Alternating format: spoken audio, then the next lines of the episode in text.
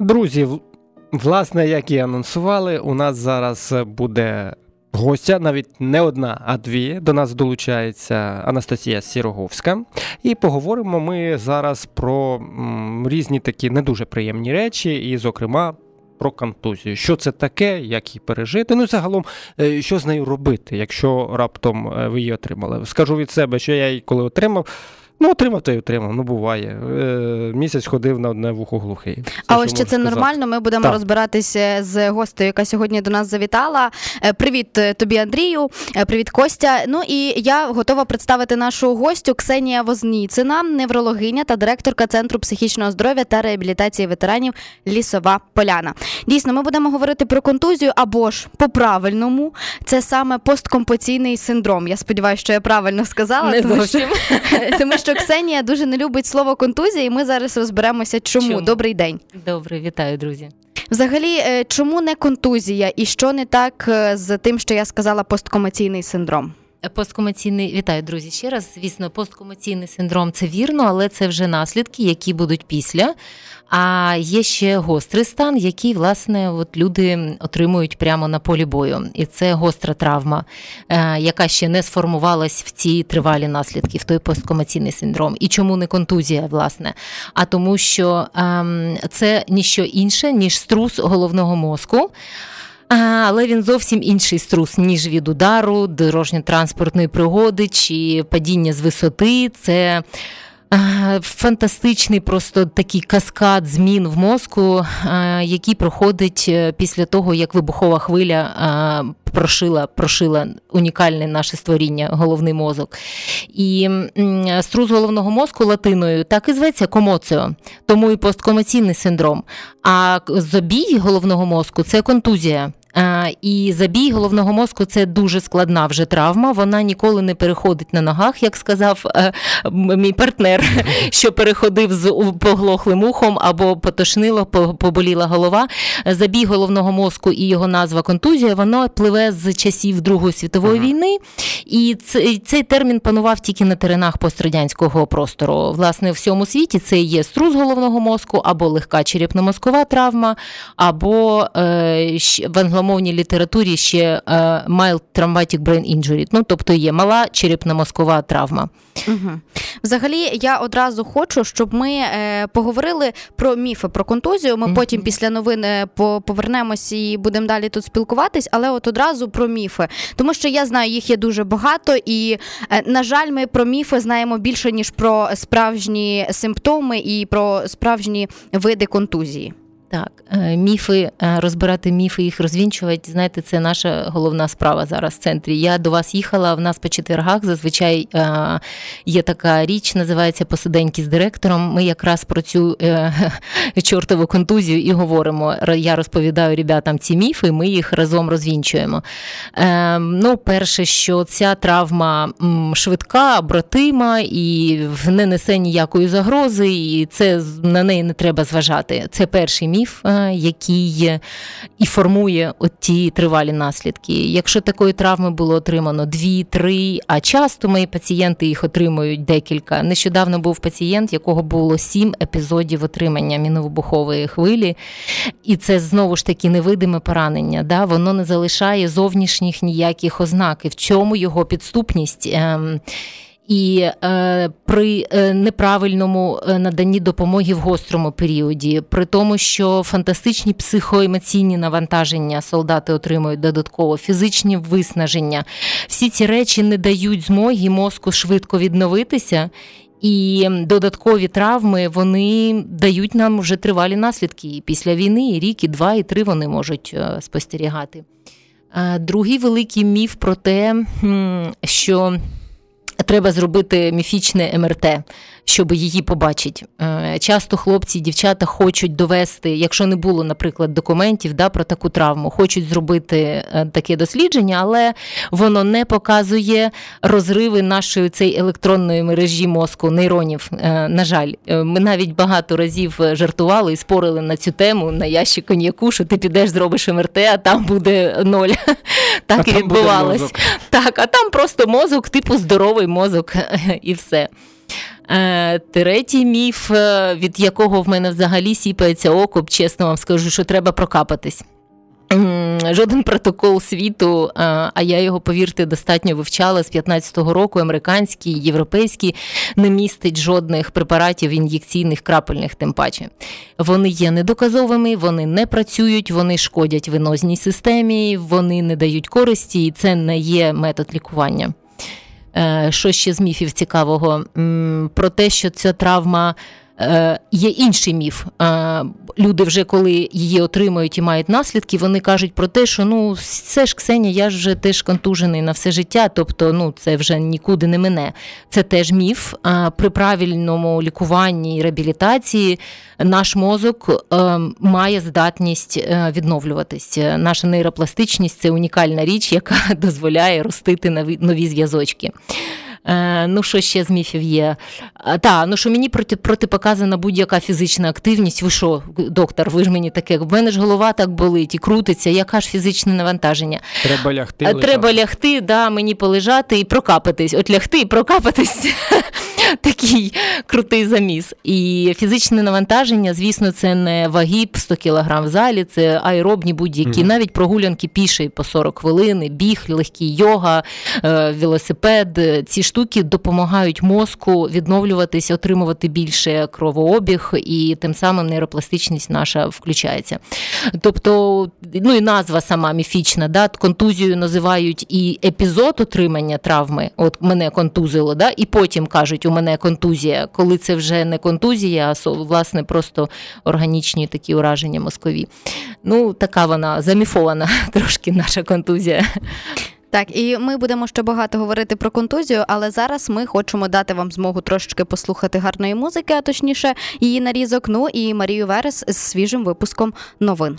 У студії продовжують працювати Костянтин Богатирьов, Андрій Давидов та Анастасія Сіроговська. І нагадаю, що говоримо ми зараз з Ксенією Возніциною про контузію і про всі нюанси пов'язані з нею. От е, давай я поставлю питання. От, власне, як я вже зазначав на початку що в мене була контузія, ну напевно. А от по тих симптомах, що от мені прилетіло на ліве вухо, не чув десь місяць, ну погано чув, і що в мене зірочки з'явилися. А Чи це була дійсно контузія? Майже свідомість не втратив, е, але типу е. Так, свідомість не є таким ключовим показом. Можна і не втратити дійсно свідомість, можна втратити на 2-3 секунди і навіть цього не помітити, звісно. Але основні такі симптоми це власне головний біль, головокружіння, тошнота, часто може бути блювота навіть одно-дворазова, і дзвін в ушах, і така певна дезорієнтація. Ем, зниження слуху, звісно, і е, напевно, все ж таки вибухова хвиля була достатньо близько для вас. Е, і елементи елементи її, е, звісно, було в вашій, ваш, ваших угу. проявах однозначно. Угу. От мені цікаво, так якщо вже і Андрій почав про це говорити про симптоми, що відбувається з мозком під час сильного і менш сильного вибуху? Ну, Ой, удар, та, та, Це така цікавенна фізика. Просто я погано фізику в школі вчила, але зараз вимушена була. Бо м- власне, вся ця вибухова хвиля, її сила, вона передається через часто передається через наші рідини. Мозок дуже оповитий е, цією рідиною, ліквером так званим. Да? І це є так званий лікверодинамічний удар або гідродинамічний удар. Вся сила вибухової хвилі вона передається через такі хвилі е, на воді, якби на, на воді в мозку, і е, таким чином ем, розриваються дуже дрібні наші наші структури мозкові, власне, клітини мозку, чому їх і не видно на МРТ. Да? На МРТ бачить великі структури, пухлини, якісь е, розриви судин, великих крововиливи, але побачити, як розірвалась наша мережа, немає можливості. Другий такий цікавий момент, що коли е, хвиля тиску вона заходить спочатку з високим таким фронтом і тиском, а потім різко падає. І це так званий теж е, феномен кавітації, коли по всьому мозку з'являються такі мікро-мікропохирьочки газу, які потім лопаються само по собі, і так само вони травму, травму, травмують мікросудинки і мікронейрони. Ще один цікавий елемент ем, травмування, що наші півкулі, вони як грибочок покривають наші серединні структуру ножку таку і мозку. Я завжди це показую наочно, але е, так само е, ці, ця серединка, якби ножка гриба, вона прокручується навколо півкуль і так само розриваються дрібні нейрони. І е, власне оця наша мережа, просто електронна мережа, трохи виходить з ладу. І це дуже таке серйозне органічне ураження мозку, тому що з історичних фактів дуже цікавий такий момент, що в Першій світовій війні, коли вперше про таку стали говорити травму, її тоді називали шел-шок, артилерійська травма.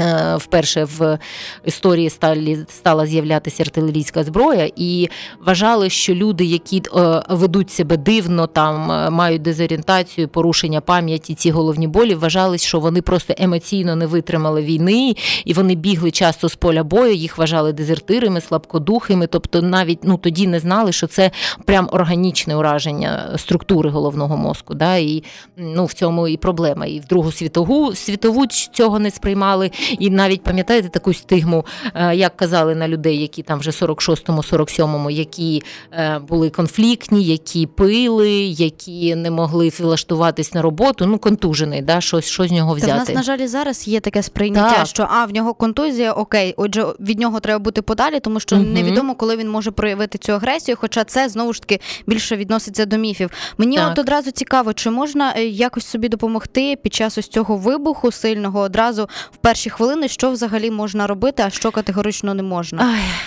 Це моє таке дуже болюче неулюблене питання в умовах нашої катастрофічної війни, динамічної, інтенсивної і ем, без можливості на відновлення якісної. Ем, і це є от єдиний такий поганий елемент, тому що. Допомога має бути, звісно, і самодопомоги тут ніякої не порадиш. Допомога вона знову ж заключається не в якихось міфічних крапельницях, але, якщо е, брати суто симптоматично, ну болить страшенно голова, треба зробити е, е, обізболювання. Тошнить, треба зробити щось, щоб не тошнило. Але основний принцип і світовий, який описан протоколами, основний принцип лікування такої гострої травми це виведення людини з бойових дій, і не то, що з бойових дій, а ну надалі без бойових дій, і можливість його в, Америці таких людей пускають протокол, так званий протокол Return to Activity, протокол повернення до активності. Він триває від 7 днів до 21 там місяця. Людина мусить знаходитися в спокої, в тиші, в гарному сні, в їжі під наглядом фахівців, без особливого лікування, спеціалізованого якогось, але в цей час оці нервові клітини, які порвались, вони мають час е, на хоч якесь відновлення. Звісно, ну наші Зараз люди не мають такої не можливості. Я так. впевнена, що і до вас зверталися. Слухай, ну в мене тут був вибух. Я думаю, що це контузія по всім симптомам, угу. але мені немає часу. Я не можу там покинути свій підрозділ, тим паче, якщо це стосується так. командира, або там в мене немає там навіть тижня для того, аби виїхати і трохи себе пролікувати. Чи можна якось собі зарадити і взагалі що робити в такому випадку? Чи можуть ці симптоми пройти, але потім повернутися і з гіршими наслідками? Так, вони можуть замаскуватися, звісно, можуть можуть пройти ці гострі симптоми, але е, знаєте, ну ну радять, хоча б десь побути, хоча б пару днів, десь ну вийти в тому будинку, де ти де, де угу. базується там, наприклад, бригада, да, ну хоча б просто тупо полежати і поспати, і щоб тебе не не, не чіпали. Звісно, це не про тиждень, немає такої змоги, але ну знайти можливість побути в такому більш-менш тихому місці це єдине, що можна радити інших. Не боятися пити е, нестероїдні протизапальні, частіше їх можна пити кожні 4-6 годин. Якщо болить голова, головний біль треба знімати, не терпіти його, вживати нормальні препарати, але це тільки парацетамол і нестероїдні протизапальні, ніяких ось інших там налбофінів, звісно, в жодному разі. З тошнотою теж треба боротися, якщо вона є, не треба її терпіти. І ну і все. Нема, на жаль, таких порад, які би спрацювали, знаєте, і допомогли людям. Якщо вона повернулася в окопи, далі продовжує службу, ну це це все якби ну Які наслідки може нести контузія, особливо яку не лікують або лікують через вже енну Час. кількість часу? Так. Оце той так званий посткомаційний вже синдром, це такий вже сталий сим, сим, симптомокомплекс, який вже сформувався. І він дуже такий, знаєте, підступний і неприємний. Е, я його називаю, так в мене виникла ця назва роки три клінічний хамелеон, бо він. Е, про все, що тільки можна бути в організмі. Скарги можуть бути зі всіх областей, але є три головні групи симптомів, і я на це завжди наполягаю. Перша це група наші тілесні, і це все, що може стосуватись поганий зір, слух, тиск, то 180, у тебе то 110, метеозалежність, непереносимість гучних Але багато звуків. хто не подумає на контузію при таких симптомах Так, насправді. в тому та й справа. Коли її взагалі не ставили, і в 14-15 році такий пацієнт, людина, молодий хлопець 25-30 років, приходить до сімейного лікаря і вивалює оцю всю кучу красоти, яка більше головокружіння, і все ці ну е, схожі скарги на е, людину 70 років. Знаєте, Е, до неї додаються до тілесної групи, додаються велика група отих емоційно-поведінкових, коли люди часто агресивні, такі гнівливі, з таким підвищенням почуття справедливості, і дуже часто схильність до залежності і до депресивних стадій, і до суїцидальних навіть е, моментів. І третя група, е, ми завжди сміємось, наша контужена пам'ять, когнітивні порушення. Це забув слово, не можеш сформулювати думку, Мгм. важко сконцентруватись. Оці всі штуки, які когнітивку порушують, вони наше все. І от такі три групи, знаєте, симптомів в різній комбінації, вони дуже якість життя порушують. Звісно, це не якийсь там інсульт, інфаркт, знаєте, щось таке страшне. Але ці всі скарги в сукупності вони ну роблять тебе такою розваленою, якби е, в молодому достатньо віці. А чи може е, один лікар, як ви кажете, що стільки симптомів виявити ось контузію? Можливо, це людина повинна обійти декілька лікарів різних ось нап- направленостей, перш ніж їй зроблять ось такий діагноз. Які це мають бути лікарі? Так. По ідеї, власне, ми багато для цього робимо останні часи. Сімейний лікар має володіти а, такою інформацією, і навіть протокол американський ветеран ФРС е, їх, їхнього міністерства в справах ветеранів він містить чітку рекомендацію, що це власне для ведення на сімейному рівні на ланці первинної допомоги е, таких пацієнтів. Звісно, в нього виявити треба, визначити, що саме це таке, але допомогти дійсно буває потрібен психіатр для того, щоб призначити якісь ліки проти депресії. Дуже важливий психотерапевт, психолог, бо він може е, тривожністю попрацювати, з розладами сну попрацювати, дати у цю едукацію, так звану освіту, розказати, що ти. Е, Дуже важливо людям розказати про цю хворобу, зрозуміти, що з тобою відбувається, і це, повірте, половина успіху. Е, Розказати про ці крапельниці, про спосіб Мгм. життя, про те, що ти маєш включитись в своє відновлення.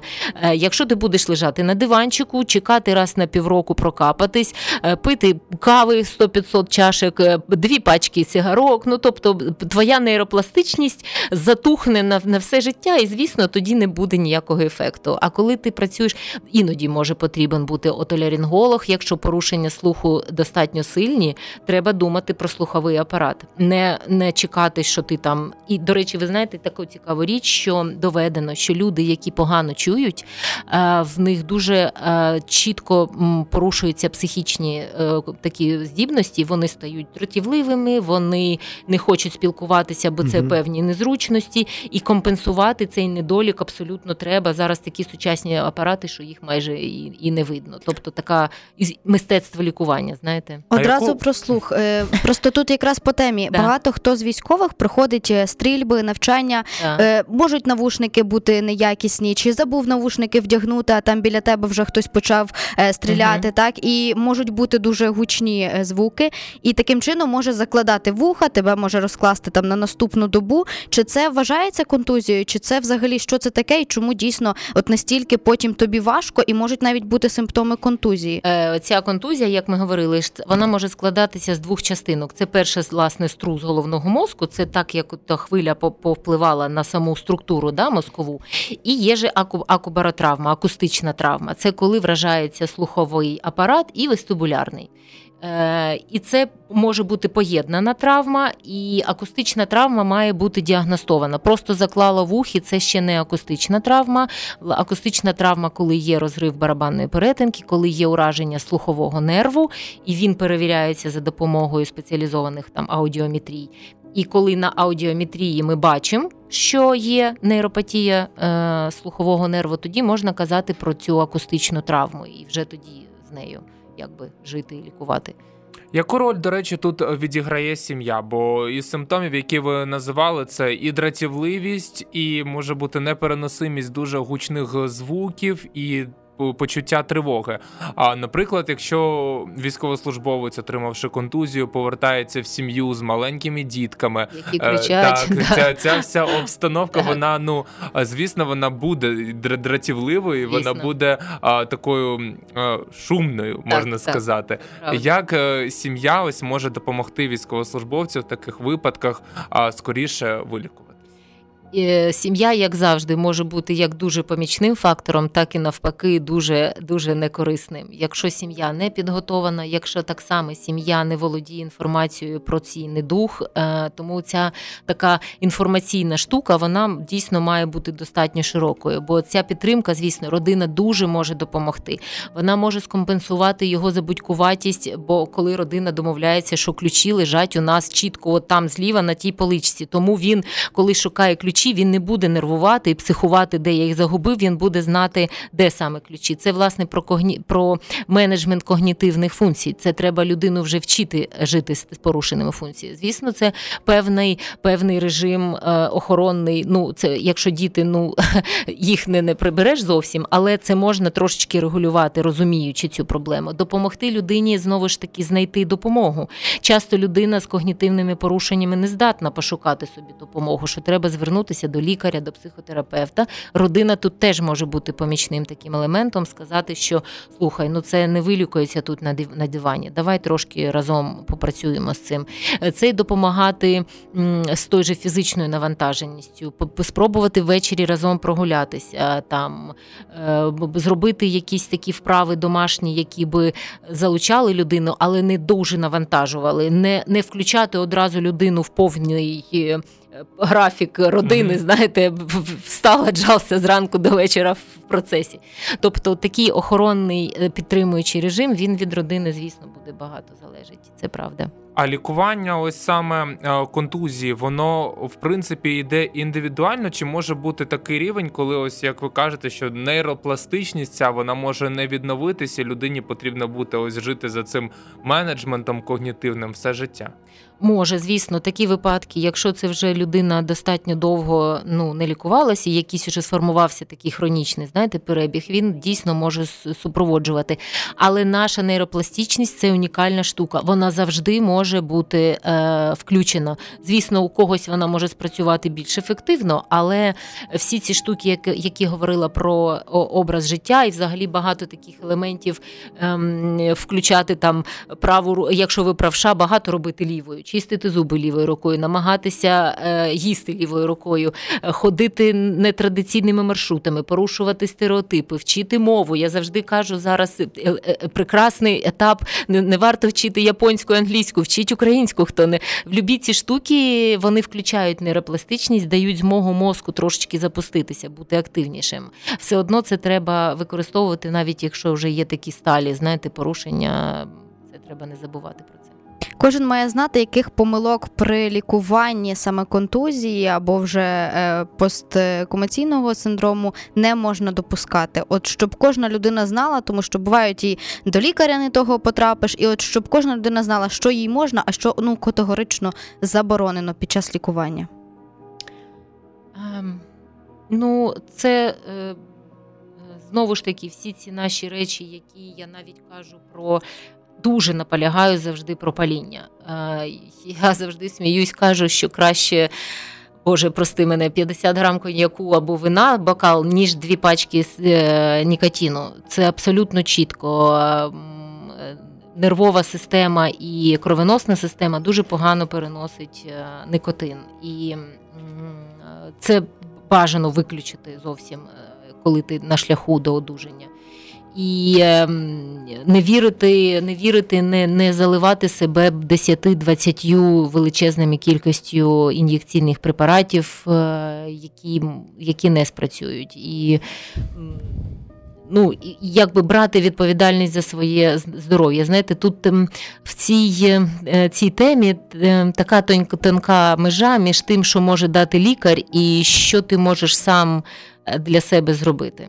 Що вас, як неврологиню, людину, яка знає всі ці справжні симптоми, чує постійно соціуму міфи, а не е, справжні е, речі, дратує? Ем, Ось саме якщо ну, брати такий тему- непрофесіоналізм, тему- звісно. те- те- тему контузії, тому Так. що дійсно ви в цьому вже 10 років, і Так. е, ну, мало речей, які змінюються. Для цього постійно докладаються От- зусилля. І от що дратує? Непрофесіоналізм і небажання дізнатись про це більше, небажання проінформуватись, що ж це таке на самому ділі, жити тими стигматичними міфами, знаєте, їх укріплювати і ростити серед е, оточуючих. Ем, Бо зараз інформації дійсно стало більше, її можна взяти, і ми над цим працюємо. Ми навіть величезний курс зараз записали для академії НСЗУ е, Національної служби здоров'я для всіх лікарів. Бо е, навіть простий терапевт це має знати, невролог, навіть хірург, якому може е, стикнутися потім робота з ветераном. Абсолютно. А чи потрібно ось саме оці такі поради вводити на примусовому рівні? Ух, Суто ну на примусовому ваша да, думка. на ні, не, не потрі... неможливо. Наша психіка і е, взагалі в люди, які отримали бойовий досвід, е, вони вимагають е, такого. е, Не, не наполягливого, а роз'яснювально емпатичного донесення цієї інформації. Вони здатні її сприйняти і потім зробити це якісніше. На завершення я хочу, щоб ми, якщо це можливо, поради для тих, хто зараз проходить реабілітацію або лікування, або ж для обізнаності людей, які можуть, е, на жаль, стикнутися з цією проблемою, такою як контузія, що їм варто робити, а що ні, от такі ключові для них поради. Е, всі не за не запам'ятають, але ще може є ресурс. Ми там багато гарненького робили на ветеран хабському сайті ветерана хабу, записували самі такі практичні поради. Е, працюйте зі своєю пам'яттю, вчіть вірші. Е, Це так Мгм. смішно, але у людей на реабілітації часто багато часу. Знаєте, вечором нема чим зайнятися. Не користуйтесь, не користуйтесь багато гаджетами, краще почитати. Е, Це зараз повсімісна залежність а, а у якщо, всіх. припустимо, книжки, ну Електронні, е, ну окей, вже якось, але навіть бажано е, після того, як ви прочитали невеличкий там 20-30 сторінок, спробуйте одним абзацом записати, що ви прочитали, Ага. рукою записати на лісточку. Це сконцентрує вашу аналітичну здібність, от е, ці 20 сторінок вжати в пару абзаців, да, і це теж можливість така. І е, не, не сидіть на ліжіть, гуляйте, ходіть багато, їжте зараз багато ягід. Зараз є певні продукти, які мозок любить. Так, ну і на завершення ефіру в нас є гарна така традиція передавати вітання, слова вдячності нашим захисникам і захисницям, тим людям, е, про яких ми тут говоримо, за- завдяки яким ми говоримо, маємо змогу зустрічатись і робити круті проєкти і здобувати цю перемогу. Що б ви їм Це сказали? саме приємне. Я це можу говорити зранку до ночі, і завдяки своїм 220 пацієнтів. Майже 220 разів в день це говорю. Я завжди кажу, що люди, які зараз нас захищають, вони е, роблять для нас ексклюзивну послугу для всього суспільства, і всі ми маємо їм дати те саме виключно е, ексклюзивну послугу, в тому числі як ми, як фахівці, лікарі, психологи. Е, і вони мають знати, що е, тут є допомога, і м, я завжди для цього все роблю, для того, щоб дізнатися більше і більше нових методів, принципів роботи з людьми, які повертаються. І це така моя вдячність моєю роботою, моєю допомогою відновити їх здоров'я. Ксенія Возніцина, неврологиня, директорка Центру психічного здоров'я та реабілітації ветеранів Лісова Поляна.